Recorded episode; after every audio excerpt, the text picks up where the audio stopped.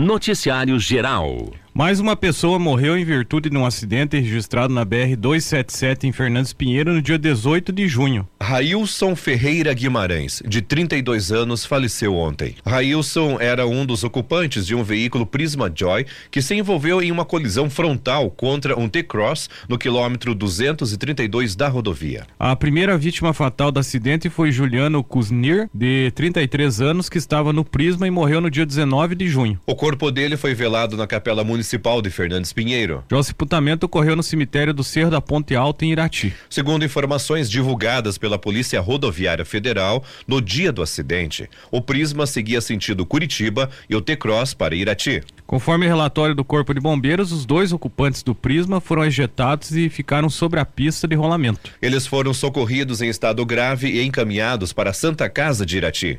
A condutora do T-Cross, de 69 anos, sofreu ferimentos considerados moderados e também foi levada para a Santa Casa de Irati. Equipes do Corpo de Bombeiros de Irati e do Serviço de Atendimento Móvel de Urgência SAMU socorreram as vítimas. Noticiário Geral. O planejamento inadequado do voo e as condições meteorológicas causaram um acidente aéreo que matou o deputado estadual Bernardo Ribascarli, na época afiliado ao PSDB, e outras duas pessoas em julho de 2018. É o que diz o relatório final da investigação sobre as causas do acidente, conduzida pelo Centro de Investigações e Prevenção de, Acidentes Aeronáuticos, o CENIPA, da Força Aérea Brasileira. O avião saiu de Guarapuava com destino à União da Vitória. Porém, ele caiu em Paula Freitas, a 31 quilômetros do local indicado para o pouso. O piloto da Aércio Tavares da Silva e o passageiro Luiz Fernando Correia de Souza também morreram no acidente. De acordo com o relatório, a região de União da Vitória apresentava neblina e não tinha condições para o voo visual. O documento cita que as condições meteorológicas, aspas, comprometeram a percepção do piloto acerca do ambiente externo à aeronave, o que favoreceu a perda de referências visuais e contribuiu para a ocorrência do acidente. Fecha aspas. Segundo a CENIPA, o piloto da aeronave sabia que as condições meteorológicas eram desfavoráveis, uma vez que consultou funcionários do aerodromo, aerodromo de União da Vitória cerca de 30 minutos antes da decolagem.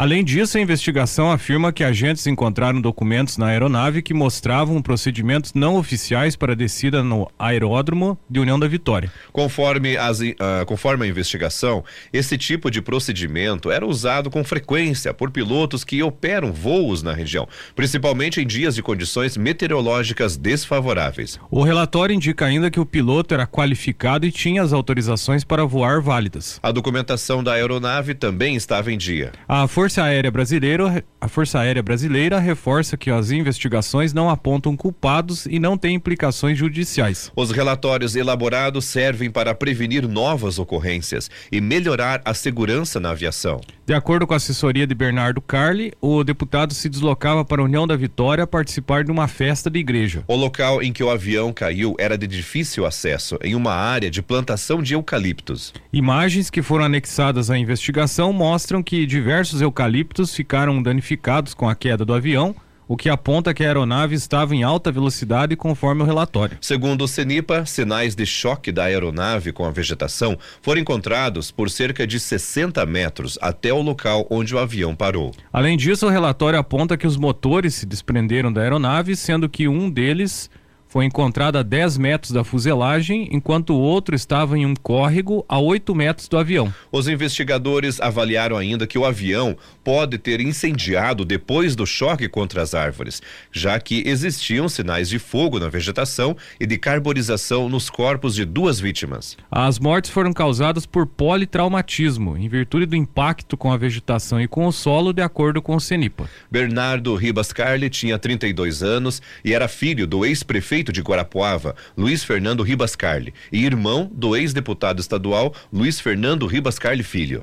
Ele nasceu em Guarapuava e era graduado em administração de empresas. O deputado estava no seu segundo mandato na Assembleia Legislativa do Paraná. As informações são do portal G1. Noticiário Geral. A Companhia de Saneamento do Paraná, Sanepar, realizará serviços de limpeza e manutenção nos reservatórios de água na sede de Fernandes Pinheiro e no distrito de Angaí, amanhã, quarta-feira, dia 13. Os trabalhos serão executados das 8 às 11 horas no distrito, podendo interromper temporariamente o abastecimento de água nas localidades de Angaí e Benfica. A previsão é de que o abastecimento volte à normalidade a partir das 20 horas. Porém, a Sanepar salienta que o retorno da água será de forma gradativa. Ainda na quarta-feira, das 11 às 15 horas, será realizada a manutenção no reservatório de água na sede de Fernandes Pinheiro. Em razão da parada do sistema, poderá ocorrer falta de água ou baixa pressão nas redes de distribuição em todas as regiões da cidade. O abastecimento voltará à normalidade gradativamente a partir das 22 horas. Os trabalhos trabalhos podem ser cancelados em caso de mau tempo, impossibilidade de execução com segurança,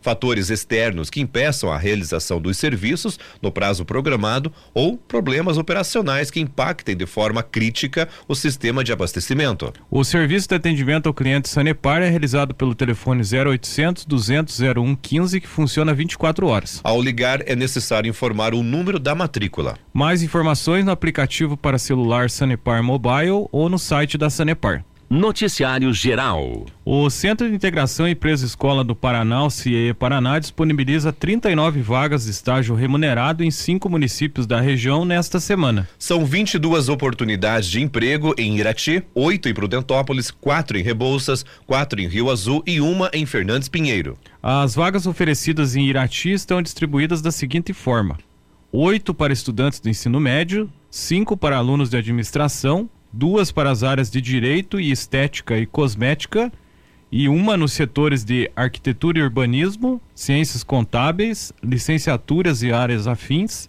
educação física e pedagogia. Em Prudentópolis, há oportunidade de estágio remunerado para estudantes de administração, cinco vagas, e direito, enfermagem e engenharia civil, uma vaga para cada curso.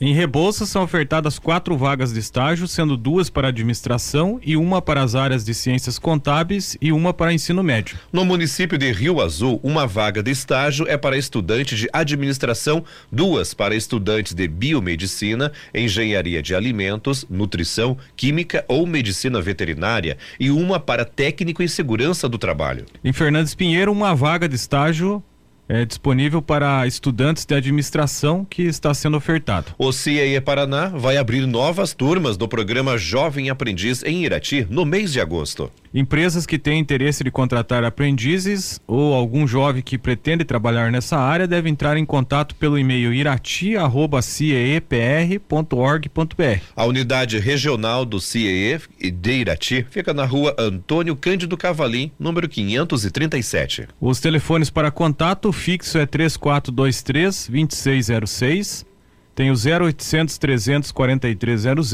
e o celular 99998 0038. Esporte. Campeonato Brasileiro da Primeira Divisão, 16 sexta rodada ontem, o Internacional venceu o América Mineiro por 1 a 0. E com a vitória, o Internacional assumiu a terceira posição do Campeonato Brasileiro com 28 pontos. O América está em 15 quinto lugar, próximo da zona de rebaixamento com 18 pontos. E agora tem os jogos da Copa do Brasil, oitavas e final os jogos de volta. Hoje, às 20h30, o Atlético Paranaense joga contra o Bahia. Jogo de ida, o Atlético venceu por 2 a 1 um, tem a vantagem do empate para se classificar. 21 horas, tem Cruzeiro e Fluminense. O primeiro jogo foi 2 a 1 um para o Fluminense, nesse caso o Fluminense tem a vantagem do empate. Agora os jogos em Rio Azul pelo Campeonato Intercomunidades de Futsal, Série Prata, segunda divisão pelo Grupo B. Hoje, no ginásio Albinão, 19:45, a Barra do Rio Azul B joga contra o Butiazal.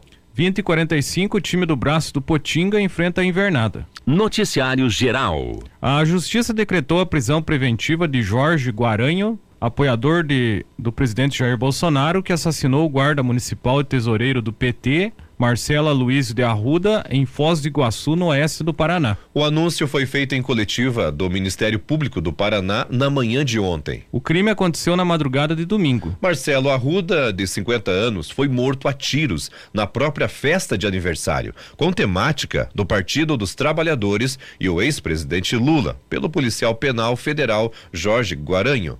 Guaranho foi ferido pelo guarda municipal, que também estava armado e está internado em um hospital da cidade. O promotor de justiça, Tiago Lisboa Mendonça, informou que assim que o agente estiver em condições, será ouvido. Imagens de uma câmera de segurança registraram o momento que Guaranho discute com Marcelo Arruda do lado de fora da festa antes de matá-lo a tiros. O promotor informou que, a partir de agora, o Grupo de Atuação Especial de Combate ao Crime Organizado, GAECO, fará parte da equipe de investigações. Ele afirmou que alguns pontos cruciais precisam ser apurados. Abre aspas, vários pontos precisam ser esclarecidos qual razão ele esteve no local, foi apurado de que ele era membro de uma associação da região, em razão de que ele poderia estar aí fazendo rondas externas que eram feitas, mas é necessário apurar se dentro dessa ronda ia até aquele ponto específico.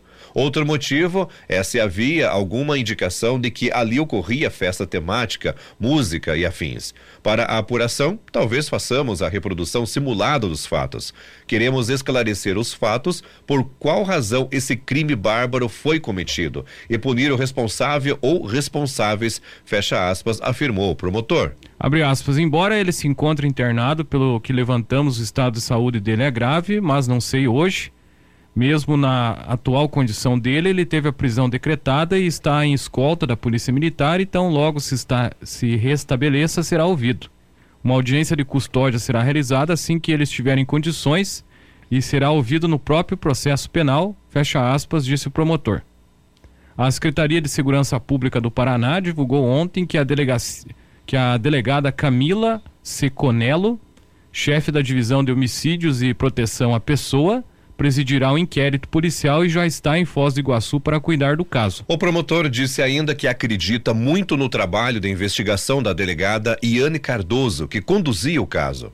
A secretaria não deixou claro se Iane irá fazer parte das investigações. Abre aspas tem de ser é, tem se levantado eventual posição política partidária da delegada. Acho que isso não interfere em nada da investigação.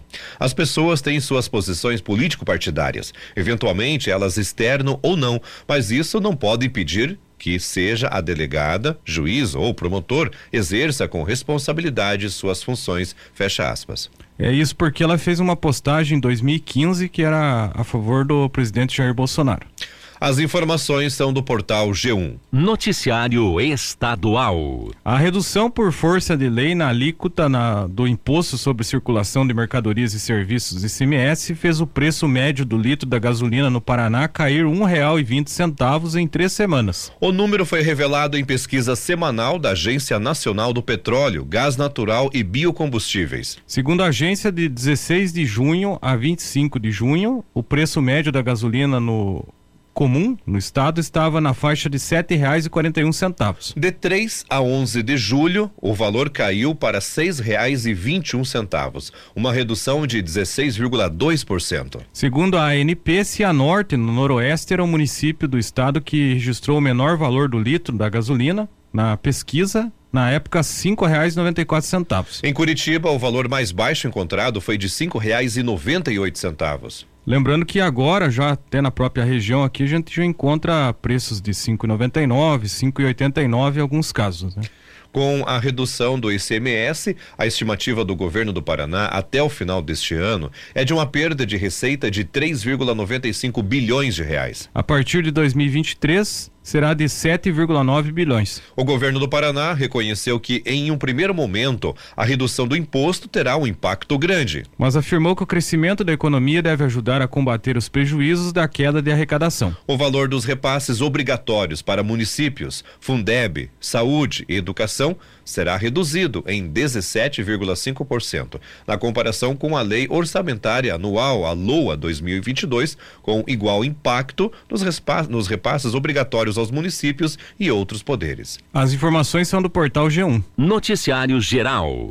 A Agência do Trabalhador de Ponta Grossa vai auxiliar na orientação de moradores interessados em uma seleção do Exército Brasileiro que oferece 300 vagas de trabalho temporárias na corporação. O processo seletivo está aberto, com inscrições encerrando no dia 18 de julho. As oportunidades estão distribuídas em Ponta Grossa e outros municípios do Paraná e Santa Catarina. Conforme edital, há vagas para os níveis fundamental, médio e superior, com salários entre R$ 2.657 e 7.315 reais. As inscrições são feitas pela internet, mas podem ser auxiliadas pela agência. É preciso aceitar, uh, acessar, acessar o site da Quinta Região Militar do Exército Brasileiro. De acordo com o Exército, os selecionados vão ser incorporados para a prestação de serviço técnico temporário e farão estágio de serviço técnico. As informações são do portal G1. Política. O ex-juiz federal Sérgio Moro, que é filiado à União Brasil, anuncia em entrevista coletiva nesta terça-feira o cargo que disputará nas eleições de outubro. Na véspera, Moro, que deve disputar o Senado, teve um, entre aspas, almoço político com o pré-candidato do PSDB ao governo do estado, César Silvestre Filho. Após a União Brasil formalizar apoio ao PSDB em São Paulo e indicar que seguirá o mesmo caminho no Rio Grande do Sul, cresceram as chances de os dois partidos caminharem juntos também no Paraná. Foi o primeiro encontro entre Silvestre e Moro, depois que ambos deixaram o Podemos para viabilizar seus planos eleitorais. No último sábado, Moro foi uma das atrações do evento político que marcou a adesão do União Brasil à pré-candidatura à reeleição do governador de São Paulo, Rodrigo Garcia, do PSDB. No estado, o partido deverá indicar o O candidato a vice-governador. No Paraná, apesar dos articuladores das candidaturas de Moro e Silvestre afirmarem que o encontro foi, entre aspas, uma conversa preliminar, em que foi debatido o cenário político paranaense e de onde pode surgir uma aliança, o almoço pode ter sido a sinalização que faltava para Moro anunciar na hoje sua pré-candidatura ao Senado já sabendo que terá uma chapa pela qual disputar as eleições. Silvestre disse que saiu confiante do almoço. Aspas. Conversamos sim sobre a possibilidade de aliança. A conversa foi muito boa, já que temos uma relação pessoal e política anterior, por estarmos no mesmo partido antes. Mas agora estamos em uma nova realidade, cada um com suas especificidades. Então, saímos do almoço com o dever de aprofundar essa discussão em nossos partidos Unidos. Fecha aspas, disse o Silvestre. Em São Paulo, o apoio do União Brasil ao PSDB se deu após o compromisso tucano de apoiar Luciano Bivar do União Brasil, a presidência da República, apesar da aliança nacional entre PSDB e MDB, em torno da pré-candidatura de Simone Tebet do MDB. Silvestre diz não ver dificuldade em repetir o gesto no Paraná. Abre aspas, particularmente não temos dificuldade em, apo em apoiar o Bivar, sobretudo quando o MDB do Paraná não tem demonstrado empenho na construção de um palanque para Simone, já que sinaliza que estará no palanque de Bolsonaro ao apoiar o governador Carlos Massa Ratinho Júnior do PSD. Fecha aspas, provocou Silvestre. As informações são da Gazeta do Povo. Noticiário Estadual. Com as vendas impulsionadas pelas campanhas publicitárias com o jogador Neymar e o programa Big Brother Brasil, a fabricante paranaense de desodorantes, a Bove, viu o faturamento crescer 47% no primeiro semestre em relação ao mesmo período de 2021. Com meta de fechar 2022 com 1 bilhão e 400 milhões de reais de faturamento, volume 50% maior do que o ano passado, a empresa planeja expandir ainda mais a produção. Além de ampliar o portfólio com itens de higiene pessoal, a Bove vai fabricar as próprias latas e tampas plásticas do, dos aerosóis. O objetivo é de que a marca suba suba de 22% para 33% a fatia de mercado de desodorantes no Brasil no prazo de um ano.